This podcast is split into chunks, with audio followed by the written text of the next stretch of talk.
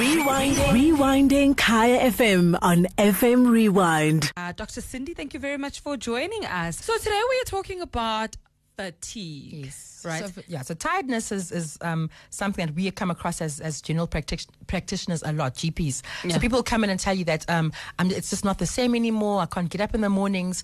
I'm not. I'm, I'm not able to stay up late at night to study or to or to you know to do things that I need to do. Um, what's happening with me, doctor? So the challenge is that w- with men, right? Their fatigue manifests um, in, in many different ways, but they don't always articulate it properly. So it takes much longer to get the diagnosis out of a guy Mm-hmm. Than it is from of- a lady. Yeah, yeah, ladies are very clear. I'm doc. I'm tired. I'm tired. I'm always sleeping. There's something wrong. Okay, then we do blood tests, and we mostly screen for um for for some other deficiency. Are Mm. you are you do you have enough iron? So we'll do a, fl- a full blood count to check that you. You know, are you, are you not anemic? Mm. We'll check your vitamin D levels because vitamin D um, is important as well for for for for um, for general health. So if you're always in an office setting, not getting enough sun, um, you might have to need you might have to get a vitamin D supplement. Um, so so women I find are much easier for, you know to work around that. But with guys, it's a bit more complicated. Um, you might find that your fatigue has now come along with erectile dysfunction.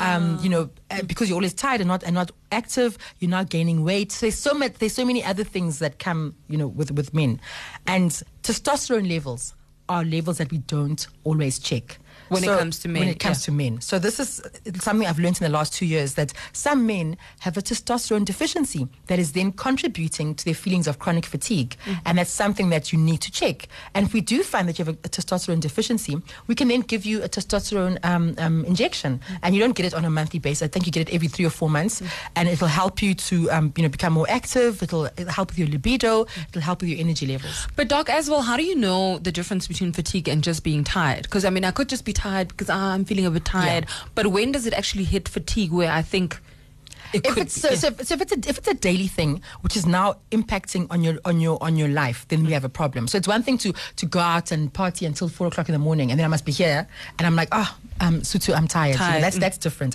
but if if it's a constant thing and my work is starting to be affected my family's starting to be affected then we need to examine it and depression is also something that presents with fatigue. And I think the depression component for most people is the is the thing that they don't want to hear. Yeah. you know so i always you know we go through the, we go through the, the possibilities. So we do the vitamin uh, deficiency checks. If you're male we'll check testosterone. We'll figure out what's happening in your life. Are you drinking too much? Are there other things that could be making you tired? And then eventually if we've excluded all those other things then we speak about depression. Because depression um, you know the, the, the low serotonin levels manifest as excessive sleeping for some people So how do you how do you treat it? Is this something that you've got to go to a doctor and get a get a script, or Yeah.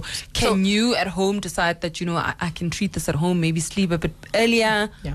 Hmm. So, so you so you'll look at your life. I mean, obviously, if, when you're chatting to your doctor, you look at Yeah. your life and see what changes you know need to be made as you bounce the ideas off of each other. Mm. But obviously, if you have a deficiency, like if you have a testosterone deficiency, we are going to have you to, to give you testosterone injections. You might take them for a year or two years up until you're you know you're up and running again. If it's depression, then you might need therapy or antidepressants. So whatever diagnosis we've made, we must then fix that thing. But you can't just be tired and jay and we don't know what's wrong with you. Is it glandular fever? What is making you so tired? Especially if you weren't always tired. I think that's what, that's a point I'm trying to make. That don't just think, oh, Katela, because I've got two extra kids now, whatever it is. So it must be that, Let's yeah. Figure out if it's not something else. Yeah.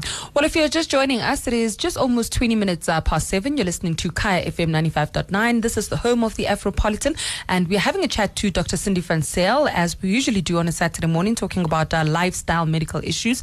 So today we're talking about uh, fatigue, Mm, right? And we're talking about chronic fatigue as well as, I suppose, chronic fatigue is what we're talking Yeah, about. and, and general fatigue. And just I mean, general look, fatigue, yeah. life, life does get tiring, especially if you have children running around and needing things to be done. I find that with exams coming up as well, people have been asking me about um, energy drinks. What can they take to keep them awake and help them to study? And the thing about energy drinks is that because of the high sugar content, you know, they give you a bit of a buzz, but after the buzz comes the, the There's a crash. crash, yeah. Exactly. So Yeah. we don't really want you to be guzzling ener- energy drinks like that. And also another thing that has come up, which is a bit controversial, is um, that the, the tablets that we give to children who have attention deficit um, The ADD disorder, yeah, and the- the- yeah. ADHD, So, yeah. so there's there's a lot of these tablets around, and adults sometimes use them for concentration purposes. So my whole thinking is that is that yes, you can access those tablets under the counter. We don't really want that to happen. It might work for you. It might not work for. It might not work for someone else. So don't pop those pills because your friend said try this tablet. It's going to work. If you really feel that you need that tablet to help you to study, rather chat to your doctor and discuss all the side effects and everything hmm. else, and then get a course of it from your doctor with your doctor's, um, you know, um, guidance. But don't get those tablets from your friends. I mean, they, they are widely available, unfortunately, and you can access them quite easily.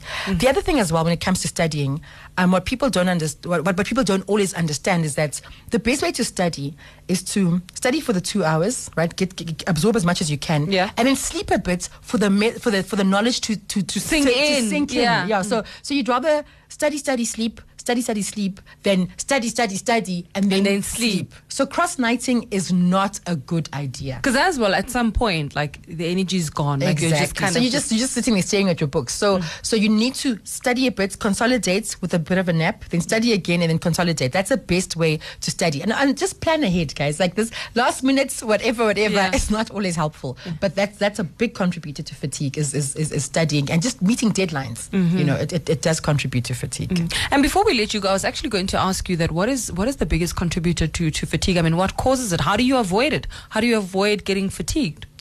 You know, from from what I see in the practice, I think depression is the biggest contributor. Mm-hmm. And I mean, I speak from experience as well. Had I known the symptoms that I'd, I'd gone through, excessive sleeping and so on, had I mm-hmm. known that it was depression, I'd have been able to to get help much sooner um, instead of ending up in a, in a, in a, in a mental hospital mm-hmm. completely burnt out. So pick up the signs early and keep depression at the back of your mind. Okay. Um, when you go to, t- to t- chat to your doctor or to your nurse clinician. Okay.